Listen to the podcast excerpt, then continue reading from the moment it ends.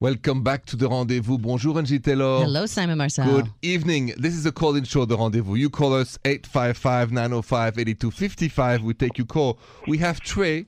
Bonjour, Trey. Hello, hello. How are you? Bonjour. Welcome to The Rendezvous. What's going on? How can we help you? Well, I got a I got a date or dump situation for you. Okay. I uh, I went out on a date with this girl.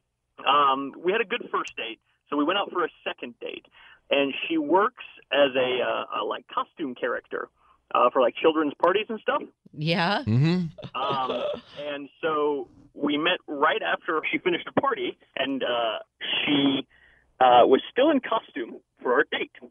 Um, so she came to the restaurant dressed as Tinkerbell. Oh my God. As what? I don't. Tinkerbell from Peter Pan. Oh, You know okay. the little fairy. Yeah, okay. Mhm.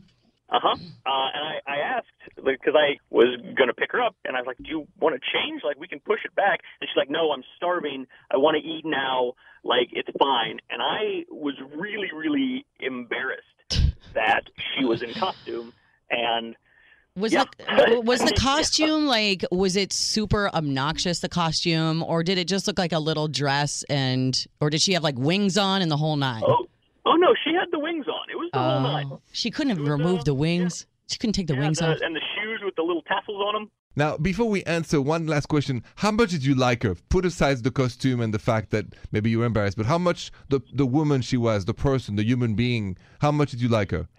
You know, I, I, I don't know. Like, I, I liked her enough on the first date to ask her out on a second date, but it made me ask a lot of questions about, you know, what she would consider like appropriate and inappropriate and, and like other situations. And And were you so distracted that you couldn't even concentrate on her? I suppose you were just like, oh my God, everybody's Yeah, everybody's I- looking I'm at not us. even 100%. We were there for like two hours and I have But- no idea what we talked about. You did like her enough to go on a second date, so I would say try for a third. I Uh, mean, To- listen, I could not resist if I were you to have a third date where she's dressed normally What- and then just have a normal date. I think Yeah. she's, she's worth a chance. I mean, I think it was gutsy of her to do that. I give her the credit.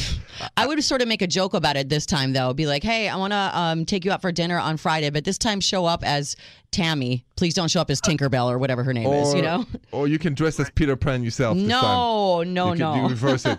no. Anyway, so we Try said again. we said date. Give her a chance. I think it's going to be you know very lovely.